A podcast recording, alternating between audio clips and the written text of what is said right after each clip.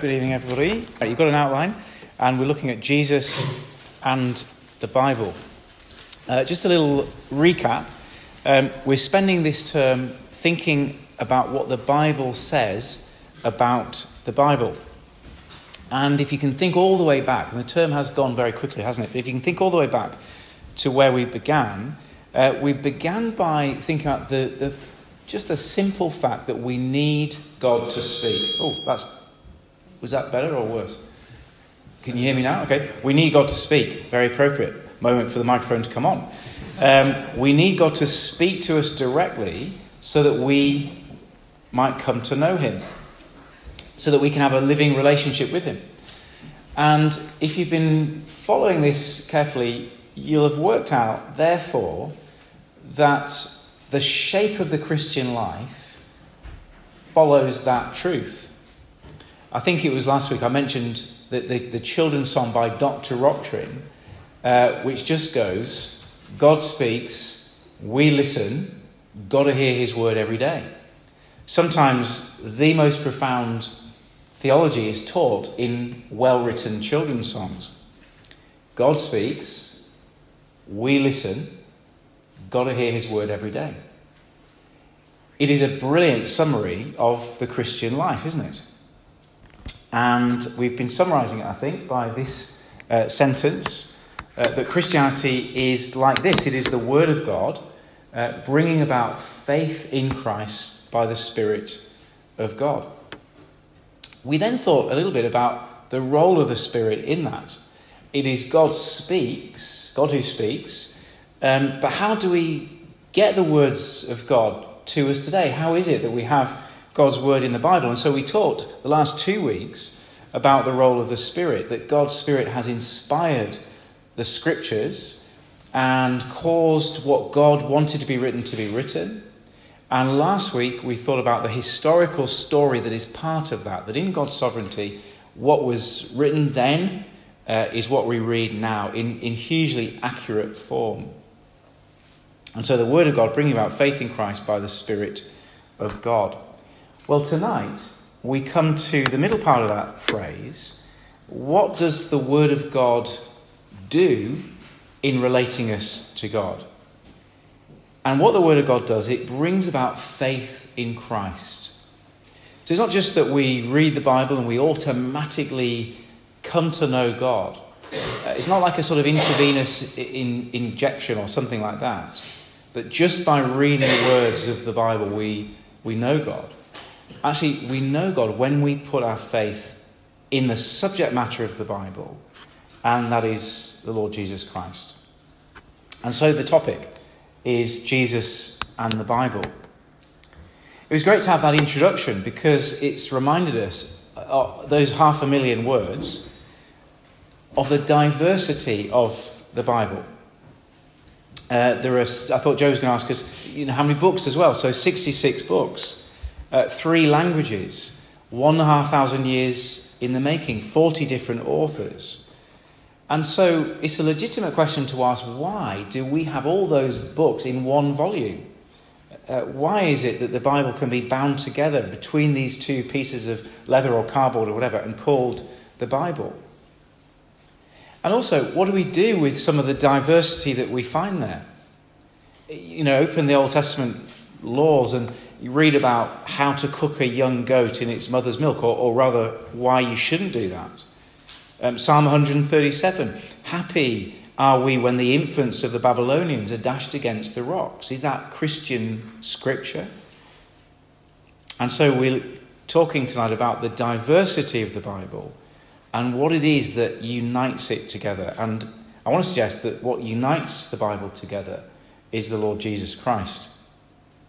So turn with me, if you were, to Luke 24. We're going to turn to Luke 24, and then towards the end of our time, we're going to turn to an Old Testament passage. But Luke 24, first of all. And you may know the context. The context is Easter Sunday. Christ is risen. And so this is the finale of the gospel account. But instead of some glorious appearance of Jesus, Luke gives us a description of a conversation. In 13 to 35, there are two disciples on the road to Emmaus, just outside Jerusalem. And there's a sense of disappointment in the air. Pick it up in verse 20. These two disciples are explaining to Jesus, who they don't know who he is yet, what is hoped for. The chief priests, verse 20, and our rulers handed him over to be sentenced to death, and they crucified him. But we had hoped that he was the one who was going to redeem Israel. And what is more, it is the third day since all this took place. Now just drop down to verse 25 and notice carefully how Jesus responds to this.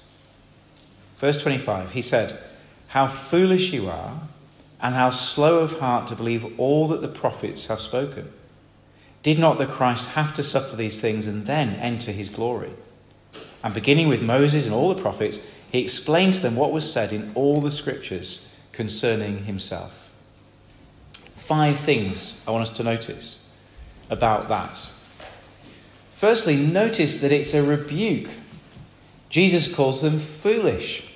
That is, they should have understood, if they'd read their Old Testaments, that he would rise from the dead. Jesus is saying to them, they already had everything they need in the Scriptures.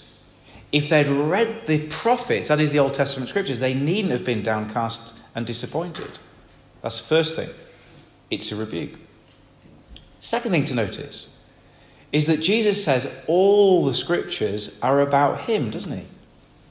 Not just scattered references to him, not just those famous passages that we wheel out at Christmas about the virgin being with child and so on, but every single one of those 500,000 words of the Old Testament, he says, are about him. Third thing, though, look carefully at verse 26. Did not the Christ have to suffer these things and then enter his glory? In other words, Jesus sharpens it a little and he says, not only is the whole Old Testament about me, but it specifically points to his suffering and death. Sorry, his death and resurrection. The focal point of it all is the cross and resurrection. And that's why he says they are foolish for doubting his resurrection, because the Old Testament would have led them to believe it. Fourthly, notice the power of the word, the power of the word. So just think about it from these two men's point of view. If you were these two men and you're having a conversation with Jesus and suddenly you realise that he is the risen Jesus, what would you have done when he then disappeared from you? I think you would have been pretty excited, wouldn't you? You've last seen him dying on a cross. You now have a meal with him, and then he disappears. I think you'd go home and say, wow, we've just seen the risen Jesus. But have a look down at verse 32. Look at what they actually say. When Jesus disappears, they ask each other, were not our hearts burning within us while he talked with us on the road and opened the scriptures to us? They say to each other, not, wow, we've just seen the risen Jesus. They say, what a great Bible study that was back on the road. That's the excitement that they feel. And I think Luke deliberately makes that clear because he knows that we aren't going to have a meal with Jesus. We're not going to sit face to face with the risen Jesus. We're not going to get that privilege. But we do have the Bible. And so Luke is saying to us that the normal experience for the Christian disciple, as we open the Bible and understand and meet Jesus in the Scriptures, we will have that same heart-burning experience. Were not our hearts burning within us while he talked to us on the road and opened the Scriptures to us? Isn't that remarkable? It was when Jesus opened the Old Testament and they suddenly saw it through new lenses. They suddenly saw that their sins could be forgiven, that Jesus was king, that everything was going to be well, that the kingdom of God had come. That's the experience that matters. And then the fifth thing I want us to see is that the whole Bible only makes sense when you see that it's about Jesus. The whole Bible only makes sense when you see that it's about Jesus. Just turn to the end of the chapter now and look how in a second meeting these themes are drawn together. In verse 36, Jesus makes a second appearance, this time among all the disciples. And look at what he says in verse 45 to 48. Then he opened their minds so that they could understand the Scriptures. He told them, this is what is written. The Christ will suffer and rise from the dead on the third day. And repentance and forgiveness of sins will be preached in his name to all nations, beginning at Jerusalem. You are witnesses of these things.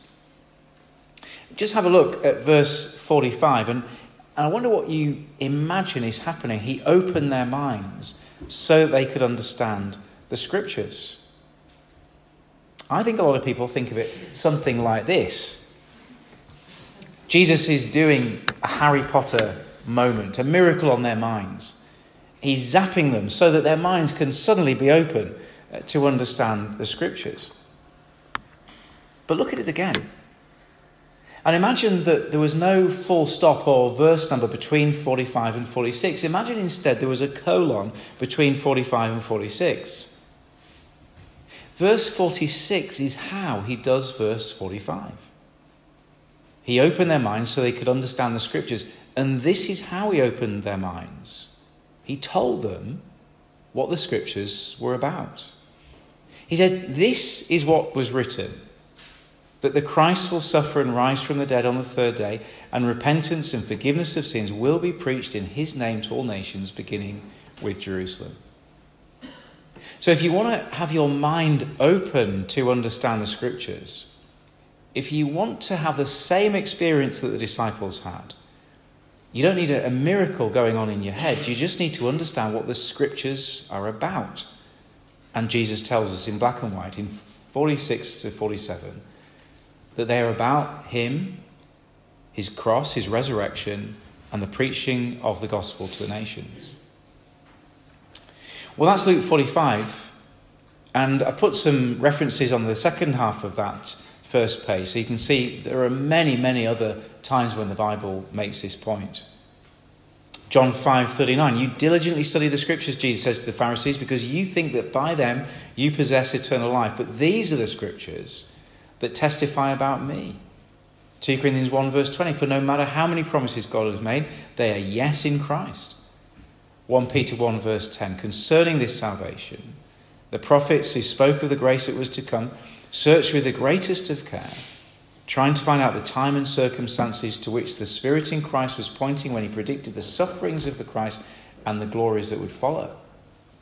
Acts 13:32, we tell you the good news, what God has promised our fathers, he has fulfilled for us their children by raising up Jesus. And Romans 1, verse 1, Paul, a servant of Christ Jesus, called to be an apostle, set apart for the gospel of God, the gospel he promised beforehand through his prophets in the Holy Scriptures regarding his Son, who as to human nature was a descendant of David, and who through the Spirit of holiness was declared with power to be the Son of God by his resurrection from the dead, Jesus Christ our Lord. The Scriptures are about Jesus. And lots of implications flow from this for how we read and teach the Bible. But first of all, what does it not mean? Well, it doesn't mean this. I don't know if you remember Where's Wally? I haven't seen them around for a while. Maybe Where's Wally's gone missing. But do you remember the Where's Wally puzzles? The idea is that there's a complex picture, lots of details. And the aim of the game is to find Wally. I wonder if anyone can see him. Probably not in the time that we've got. Daniel thinks he's found it. Good. Now the point is that reading the Old Testament is not like that. I think sometimes people hear what I've just said and they think, okay, well, we've got to go and scurry around and search in the Old Testament. And sometimes you might see a little hint of Jesus somewhere. It's not like that. What it is if you turn over the page, reading everything in the Bible, relating to Jesus Christ. Relating everything in the Bible to Jesus Christ. That's different to spotting him there, like where's Wally? There are two parts to this. You can look at it two ways in two directions. Firstly, the Old Testament points us forwards to Christ. I don't know if you've ever kind of worked out the relationship between the Old Testament and the New Testament. But one way of thinking of it is that the Old Testament is a promise and the New Testament is the fulfillment. The Old Testament and the New Testament, the Old Covenant and the New Covenant. One is promising something and the other is fulfilling it. Another way of thinking of it is that the Old Testament is like the shadow and the New Testament is the reality. Or if you want the kind of the more technical word, there is a type and antitype. That is, there is a sort of a shape that is formed in the Old Testament, but the reality, the real thing, comes in the New Testament. That is the general gist of it. And therefore, in the Old Testament, we're not going to see the person of Christ. We're not going to sort of see him walking around like an angel or something like that. That's a kind of an unhelpful, an unfruitful way of thinking about it. Instead, we're going to see a grand story of a kingdom of God. And although the details of that kingdom are huge and complex and can take a lifetime to sort of unpack, the big picture is that that kingdom story only has its meaning, only has its outcome when Christ comes. Because after all, to have a kingdom, you need a king. And so the shadows of the Old Testament, the people and the land and the blessing and the temple and the kingship, all those things are kind of leading us to hope for the arrival of the king and how his coming brings an answer to all that Israel looked forward to. And therefore, an implication for reading the Bible and teaching the Bible is that if your understanding of a particular part of the Old Testament doesn't eventually lead you to Jesus, then you've not understood it. It's not been read as Christian scripture. So that's one way of looking at it. The first way, Old Testament points forward to Christ. But of course, you can also look at this the other way, that Christ in the New Testament points back to the Old Testament. So in other words, you cannot get your head around Jesus without the Old Testament. I mean, look at the reference from Matthew 1:1, just the very first verse in the New Testament. A record of the genealogy of Jesus Christ, the son of David, the son of Abraham. Almost every word there is an Old Testament word, isn't it? Jesus, the name the baby Jesus was given, comes from the word Joshua. But think about those other words, Christ. You can't understand the word Christ without understanding the Old Testament story of the king of Israel, David and Solomon, the Messiah of 1 and 2 Samuel and 1 and 2 Kings. And so by calling Jesus Christ, Matthew is actually saying, look, there isn't this, I'm not going to tell you about some amazing guy who's just come out of the blue. I'm going to tell you about the fulfillment of the Old Testament story of Christ. Here is David's son who we've been waiting for and expecting. And can you see what that does? It makes Jesus much bigger, doesn't it? It means we've got half a million words of expectation building through history and tension. And so when Jesus comes on the scene, Jesus Christ, we know what this means. It's massive. So that's the first thing. Reading the Bible involves relating everything to Christ. And therefore, the second thing is the second implication, the purpose of reading the Bible is to bring about faith in Christ. Purpose of reading the Bible is to bring about faith in Christ. And unless you put faith in Christ, you cannot know God. You've missed the entire point. And so 2 Timothy 3:15 on the sheet, you've known the Holy Scriptures, Paul says to Timothy, which are able to make you wise for salvation. All of our Bible reading has one purpose: to bring about faith in Christ. And for that faith in Christ to grow and build throughout a lifetime. So that, as we saw in 1 Peter, Jesus is magnified in our lives. He is set apart as Lord in our hearts. But is there a way of teaching the Bible that doesn't do that? For example, if you were on the Sunday school team, the grub groups team, or if you were here this morning, you heard a little report from our youngest children, the mini grubs, one of the youngest groups, and what they are learning. Is it possible to open the Bible and teach in such a way that doesn't relate to Christ, doesn't teach us about Christ? Well, there is, and I'll show you an example of it in a moment, but a very common way is moralism. To look at the Bible for kind of rules and lessons and examples and say, actually, this is how you lead a good life. It's like that terrible illustration that you hear so often, that the Bible is like an instruction manual. Have you ever heard that? The Bible is like the kind of instruction manual for your car or your TV or something. No, the Bible is not an instruction manual. It is a story. It's a massive story of the kingdom that is teaching us the hugeness, the significance, the awesomeness of Jesus. To reduce the Bible to an instruction manual, to focus on the moral dimension, is to miss the whole point. The moral dimension of the Bible, as you learn in the book of Romans, is to reveal our sin so that we know our need of Christ, so that we'll be made wise for salvation. So yes, it is possible to teach the Bible and actually arrive at a different conclusion, to actually preach a different gospel, which is why this stuff is so important.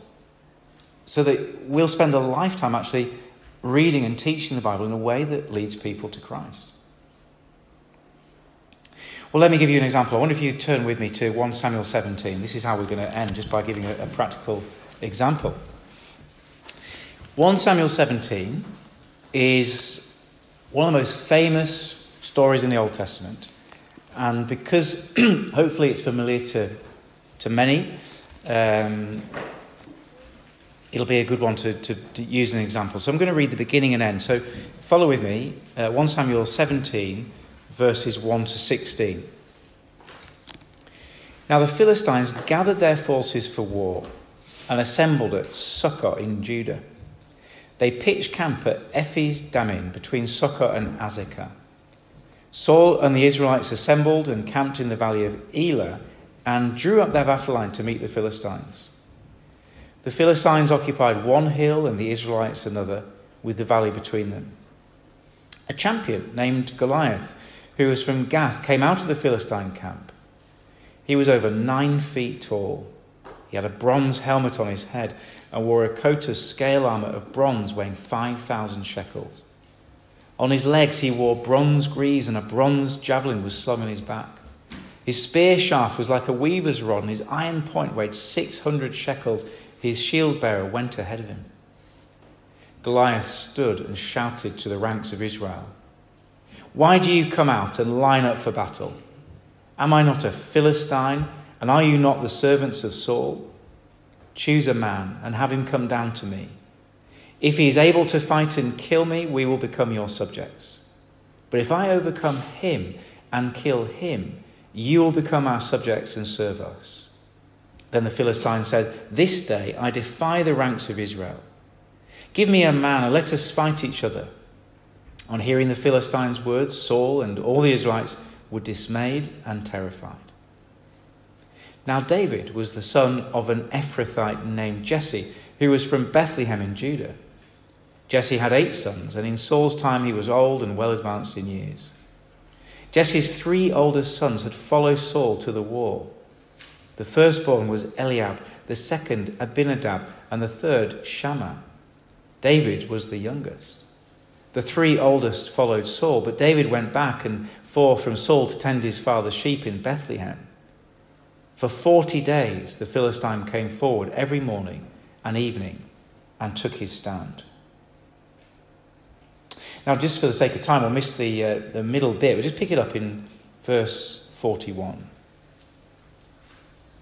David at this point has persuaded Saul to let him fight the Philistine. He's been offered Saul's armor. He's declined it.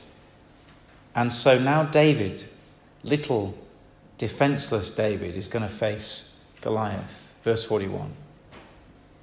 Meanwhile, the Philistine, with his shield bearer in front of him, kept coming closer to David. He looked David over and saw that he was only a boy, ruddy and handsome, and he despised him. He said to David, "Am I a dog that you come at me with sticks?" And the Philistine cursed David by his gods.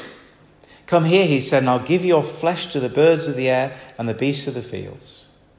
David said to the Philistine, "You come against me with sword and spear and javelin, but I come against you in the name of the Lord Almighty, the God of the armies of Israel, whom you have defied. This day the Lord will hand you over to me, and I'll strike you down and cut off your head. Today I'll give the carcasses of the Philistine army to the birds of the air and the beasts of the earth, and the whole world will know that there is a God in Israel. All those gathered here will know that it is not by sword or spear that the Lord saves, for the battle is the Lord, and he will give all of you into our hands." As the Philistine moved closer to attack him, David ran quickly towards the battle line to meet him. Reaching into his bag and taking out a stone, he slung it and struck the Philistine on the forehead. The stone sank into his forehead, and he fell face down on the ground.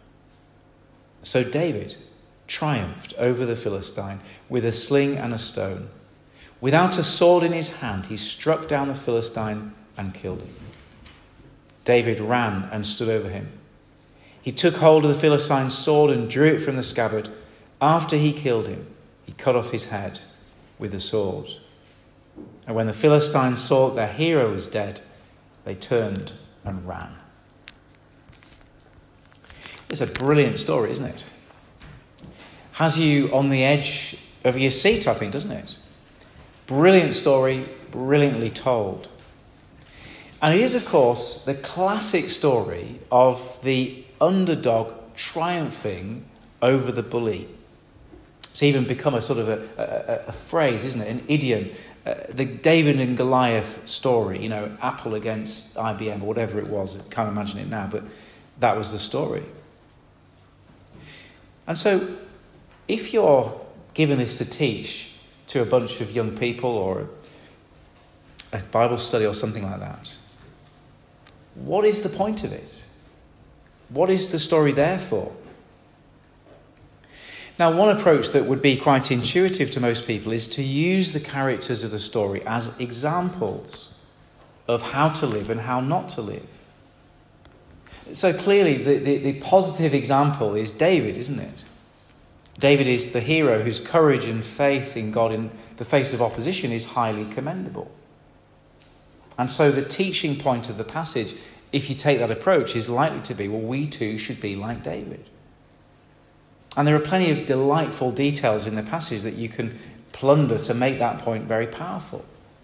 He is small, Goliath is big, Goliath is scary, but David's not scared. He uses stones against Goliath's sword. He trusts God and wins the victory. And so as you're teaching your children in Sunday school, well, maybe there's an application here for them. If they're being bullied in the playground, maybe there is a lesson here that they should stand up to the Goliaths of the world and they'll be all right. And if you go down that line, you can start pulling out the details. I've actually heard it taught where the 5 stones in David's pouch become the 5 Christian virtues of obedience, service, Bible reading, prayer and fellowship. That's how you defeat the Goliaths. Of course, we're not going to teach our children to throw stones in the playground, so let's spiritualize it. And these 5 stones are Bible reading and prayer and fellowship, and that's how you defeat Goliath. The problem is we're not told that that is the reason the story's here. See, if the story of David and Goliath were here to give us an example, why not go the whole way? If it's legitimate to make a link between David's courage and ours, then why not make a link between David's violence and our situation? Why not teach the child to respond with violence when he's bullied in the playground. In fact, why not teach the child to actually take a sword to school and chop off the head of his enemies? In all seriousness, what is the actual legitimate reason for not following that application of this passage? And then if David is going to be an example to us, if that's what he's in the Bible for, then what do we do when he commits adultery with Bathsheba in 2 Samuel 11? How do we decide he's a good example here, but not such a good example in that chapter? You see the issue. And so we've got to remember what the Bible is here for. 1 Timothy 3, 16, 15. It is here to make us wise for salvation. It is here to introduce us to Jesus. And as you work on the passage, you'll see how that works. So just look at the context, for example, 16 verse 1. If I can separate the mouldy pages of my Bible. 16 verse 1, the Lord said to Samuel, "How long will you mourn for Saul, since I have rejected him as king over Israel?" This story is about the kingship of Israel. 16 verse 13, Samuel took the horn of oil and anointed David in the presence of his brothers. And from that day on, the Spirit of the Lord came upon David in power. So that context is very revealing, isn't it? Little Johnny, who's been bullied in Sunday school, well, he may be facing the Goliath in the playground, but he's not been anointed by the prophet Samuel as the Messiah of Israel. And so only by completely ignoring the context are we able to teach the story as a brave young man who comes out fighting his enemies like this. Now, clearly the context teaches us that this story is about what it means for David to be God's anointed king. And then look at the context after the chapter. Well, we won't look at it now, but 18 and 19, we then see two different responses to David. Jonathan loves him, adores him. In fact, we're told that Jonathan loves David more than the love of women, which has led to people saying David and Jonathan must be in a homosexual relationship. And that means the Bible's okay with homosexuality, but it completely misses the point. Jonathan loves David more than women because Jonathan loves David as the Messiah. Jonathan actually worships David as the Christ. And then in contrast to Jonathan, we see Saul's response, which is to murder him. And so you get two responses, the two responses which have been marking humanity ever since to God's Christ. Worship or murder. And then zoom out a little bit further and think actually what is going on in the books of 1 and 2 Samuel. Israel is asking God for a king. And we are learning here what kind of king God is going to provide. A king who is going to defeat our great enemy, the enemy of sin and Satan and death, in the most surprising way, with weakness and faith in God rather than strength, which as you turn to the beginning of 1 Samuel, you'll see is the theme of the book, is what is promised. And so as we read the Bible in its context, the close context, the wider context, the context of the whole Bible, and then the context ultimately that leads to Jesus, we can see that this story is so much bigger than how to treat the bullies in the playground. We're learning that Jesus is a great saviour who defeats God's enemies in the most surprising way, and therefore it takes us, doesn't it, to the cross, to this victory over our enemies in weakness. And so our view of Jesus is now just a little bit bigger, a little bit deeper. Well, there's an example of how we should treat the Bible and see Christ magnified in it. So let me conclude by saying this. That if that is true, if Jesus is the heart of the Bible, if the Bible is here to make us wise for salvation, then there is no greater experiences than being addressed by God through his word. This is something that we've been, I guess, emphasizing in this series of talks. that there is a alternative way of thinking about Christianity, which says actually the Word of God is one thing, but there are other things. There are voices that you might hear, there are coincidences and all sorts of experiences that you might have outside the Bible. And we say, well, sure, that might be the case, but you're never going to surpass meeting Christ in the words of the Scriptures. Because that's what the disciples who had seen the risen Jesus face to face, that's what excited them when they said, weren't our hearts burning when he opened the Scriptures to us? There's no greater experience we can have in this world. And so let me encourage you to make that your lifelong delight, to be someone who delights in the Scriptures, who never exhausts them, so that Christ is magnified in your heart. And let me encourage you to make that your lifelong ministry. Something some of us are going to be thinking about on Saturday. Think, what does that look like in a kind of a full-time context? But whether that's for you or not, the big point is, this is going to be our ministry. If we're going to serve God and glorify him, if we're going to raise children who can stand up for Christ in this difficult world, then we're going to do it through teaching the word. And it begins with us by believing it ourselves. So why don't we just have a moment and I'll pray and then hand back to Joe. 2 Timothy 3:15. You've known the Holy Scriptures, which are able to make you wise for salvation. Heavenly Father, we do want to thank you for giving us your word.